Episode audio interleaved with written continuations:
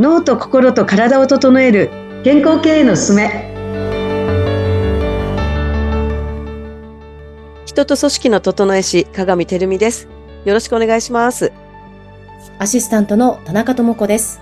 この番組は脳と心と体を整え、健康経営のあり方について経営コンサルタントの鏡てるみさんとお伝えしていきます。鏡さんよろしくお願いします。はい、よろしくお願いします。お願いします。さて今回はテーマは何についてお話し進めていきましょうか？はい、えっ、と、6月の、まあ大体6月と12月に、あの、毎回、あの、当社のですね、あの、はい社内で、この B ブレインをやっていってるんですけれども、えっ、と、まあその3回目ですね。今、うん社内でやり始めて3回目なんですけど、まあ3回目の結果が出まして、はい。はい。で、ちょっとこう、社内の分析をしましたので、ちょっとその辺を踏まえてですね、あの、一回ちらっとお話ししたかもしれませんけれども、またこう、ちょっと掘り下げて話していけたらなと思います。はい。よろしくお願いします。はい。よろしくお願いします。えーっと、以前ですね、まあ、私のこともちょっと話したかもしれませんけど、たちなみに私は、はい。えー私の課題としては、左脳三次元、うん。あの、こう全体を俯瞰して見るとかですね。こうマネジメントの領域なんですけれども、はい。そこがちょっと私は低かったんですよね。ああの、14だったんですよね。はい。で、今回、まあ、まあ、14で、と、それと、その、右脳系が高くて、特に、あの、前回高かったのは、右脳3次元が36とすごく高かったんですよね。うん。で、それはやっぱりこう、いろんな人脈を広げたりとか、まあそういうところにこう、あの、やっぱり時間も使ってて、うんあの、時間の使い方と脳の使い方がリンクしてるっていうお話を以前したと思うんですけれども、はい。なので、ちょっとここをコントロールして、ちょっとあの、人脈広げることはちょっと、あの、置い、まあ、抑えて、制御して、はい。あと人のことをこう気にするっていうことが結構あって、まあ、ちょっっと他人軸で生きてるところがまだまだ自分に多々あるなというところで、そこをこう制御したいなというところで、とあ、のーまあ、タイムマネジメントのあり方をこう変えたんですよね。はい。で、もっとこう自分のこととか、自社のこととかっていうのに時間を割こうと思って、その、まあ、人脈広げたりとかそういうことはちょっと抑えてですね。でやりましたうん、で、えっ、と、そっちの方はですね、実際に仕組みとしてちゃんとこう、まあね、あの、自分がしない代わりに、こう、ちゃんとお金を使って他の人にやってもらうっていうことをやったんですけれども、それで今回私の3回目の、あの、診断結果が、左脳3次元が、はいえー14から18にお上がりました。りましたね。はい。そして、えっと、その分、やっぱり時間を割かなくなったので、はい。えっと、なんと、右脳3次元が36からはい。29に下がりました。おー、下がりましたね。そうなんですよ。だからやっぱり、こう、時間の使い方と脳の使い方は、やっぱりリンクしてるなっていうことが、まあ、自分の仮説が、まあ、あの今の段階では、お、やっぱり当たってるなっていうのがありましたので、まあ、これはもっと、こうんう、さらに、ちょっと探求していくことをやっていきたいと思うんですけど、ただですね、えっと、右脳二次元、要はちょっと人のことですね。対人のことを具体的に仕組みとして今こう振り返ってみますと、うんあの、ここがですね、2回目29だったんですよ。で、はい今回3回目で32に上がっちゃったんですよね。はい。で、ここは、あの、制御するっていうことを何かこう、具体的にやったかっていうと、振り返ってみると、うんあ、そういえば、意識はしようと思ってたけれども、具体的にやってなかったよねっていうのが振り返りですね、私うの。ーん何か行動されたわけではないってことなんですね。うん、意識だけだったということです。うんうんうんでも意識ってずーっと持続ってできないじゃないですか。はい。一瞬、うん。こうしようとかって、うんその時瞬間は思いますけど、はい。もうどんどん日常のつち、ね、どんどんいろんなことをやっていくので、そのうち忘れていくじゃないですか。うんはい。あ、だからここが反省ですね。うーん。やっぱり具体的に、まあ、良かったのは、佐野三次元に対しては具体的にもお金を使って、そこをこう自分の時間っていうものを別にこう、内訳を変えたっていうことができたんですけれども、はい。でも、この人のことをあんまりこの人にこう、囚われないっていうかな。人に時間を割くのをちょっとやめようということを具体的に、こう、計画を立ててなかったっていうことが反省点ですね。うーん。そうなんでですよ。なので2回目ですね。私、2回目は3次元と2次元のバランスがちょうど50、50でいい具合だったんですけど、す。はい。今回ですね、3回目で3次元と2次元のバランスが47と53ってことで2次元が上回っちゃったんですよね。おー。はい。で、二次元になると、結局、あの、右脳二次元が高くなると、結局相手優先で物事を動いてしまう。うんことを強くやってしまいがちなので、はい。そしたら結局自分が考えてることとか、はい。こう自分優先に物事を進めていくっていうことが、やっぱりやれなくなってしまうんですようね。なるほど。で、これってやっぱり、こう自分、こう、こういう、こう、数字で出るので、はい。本当にこう、きちっと客観的に振り返りができるんですよね。本当ですね。一人で全部できちゃいますね。そう。そうです。つまり、セルフマネジメント力が上がるということなんですよね。これ。定期的にずっとやっていくことで。ああ。いや、一人でここまでなんか分析できるってすごいですね。こその自分のことについて、しかも客観的に。そうですね。で、今回私が得た結果っていうのは、はい。得た事実っていうのは、はい。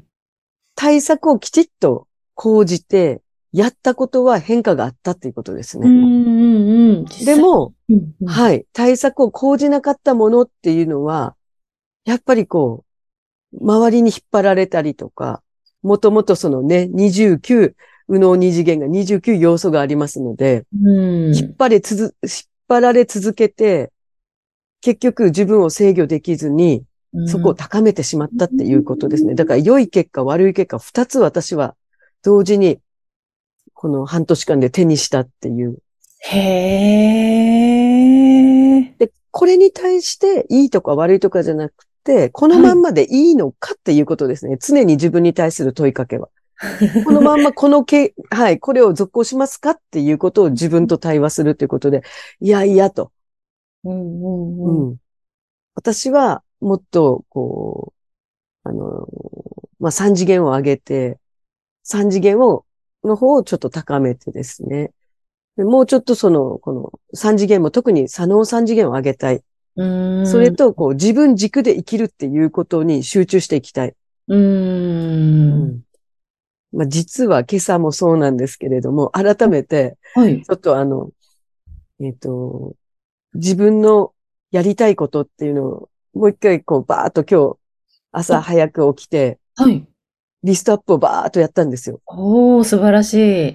うん。で、そう。で、前、こう、自分で学んでたこ教材とかも引っ張り出してみて、はいあの、その中で書いてあった言葉が、もう、はい真っ先に目が、目に留まったのが、うん。大事なことは、じ、人生の時間を、とか、自分のこう、お金とか労力とか、そういう、とにかく、自分、自分を、自分の達成したいことが、達成できたかっていうのがすごい大事なことだということを書いてあったんですよ。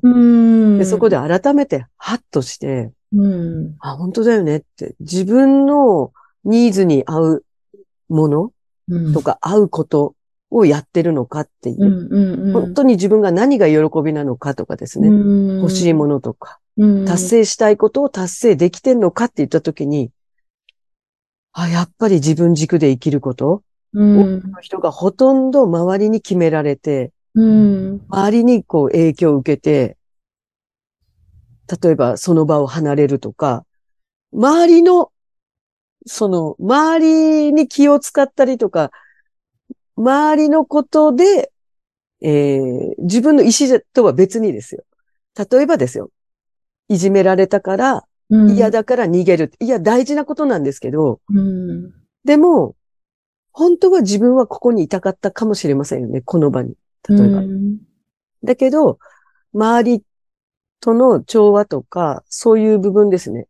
要は自分が自分の欲望っていうか、その自分が達成したいこと、自分のニーズに自分がコミットしてないことによって周りに影響を受けすぎてしまって、うんもうそこにいるのがちょっといたためられないっていうか、つ辛くなってしまって、自らその場所を離れなきゃいけないっていう選択をしてしまってるとか。うん。それってすごい、こう、いつまでそれをやり続けるんだろうと思いませんか？なんかそれって。あーなんか、結構いろいろね、リスナーさんも今ドキッとしてる部分があるかもしれませんよね、今聞いてて。そう、そうですよね。だから、やっぱり自分の人生とか自分のリソースですね。自分っていうものをどう使うかは、自分のために使わないといけないんだなっていうことを改めて、本当にそういう人生をしないと。まあ私ももう良いお年頃ですので、もう50ね、半ばに近づいてきてますので、私もですね。うんそうそう、あと何十年も、もう活動的に動けるっていうことがですね、どれだけできるかと考えたときに、もう折り返してるからですね。うんそうしたときに動ける間に本当にやりたいことが、やれる人生っていうところにシフトしていかないと、本当にこう、後悔する？うん。うんかなと思いましてですね。やっぱり多くの人が周りの人に影響を受けすぎてる。うんうん。もっと自分のことに集中、まあ自分を探求したり、こう自分のことに集中するっていうことが本当にできてないんだなっていうことを改めて今日朝痛感しましたね。ううんんいや、なんかすごく自分軸、自分軸で生きるってことはわがままなことというふうな、うんなんかイメージっていうか認識がどうしても私にはあるんですけれども、なんかでも今、鏡さんのお話を聞くと、なんかそうじゃなくて、うんやっぱり人に決められない、自分でやっぱり決める人生っていうのが、すごく、そうしたいなと思いました。私も今聞いてて。そうですよね。うん。なんか SNS とか見てて、まあちょっとリア充じゃないですけど、こう、うんのびのびと自分のいやりたいようにやってる人たちってたくさんこう発信されてるじゃないですか。はい。で、一瞬やっぱそこに対して、なんかこう、ひ批判的な、ね、そういうほら、自分勝手だなとか思ううことって、でも、そこで止めないで、ん。あ、私そう思ってるんだと。そしたら、それってなんでだろうと思ったときに、うん。実はその人に対する反発、なんていうかね、批判とかそういうことじゃなくて、うん。もっと次こう深めてみると、自分と対話してみると、結局ジェラシーですよね。羨ましがってる。うん。うん。じゃあなんで羨ましがあるんだろうっていうと、自分とそその方と違うからですよね。うんその方を自分の思う通りにやってる。でも自分はそうでないっていうところに気づく、気づきますよね。うんでもそれ、誰もやっちゃダメとか言われてないですよね、私たちは。はい。確かに、確かにそうですね。そう。で、それを勝手に自分でできないとか、うーん。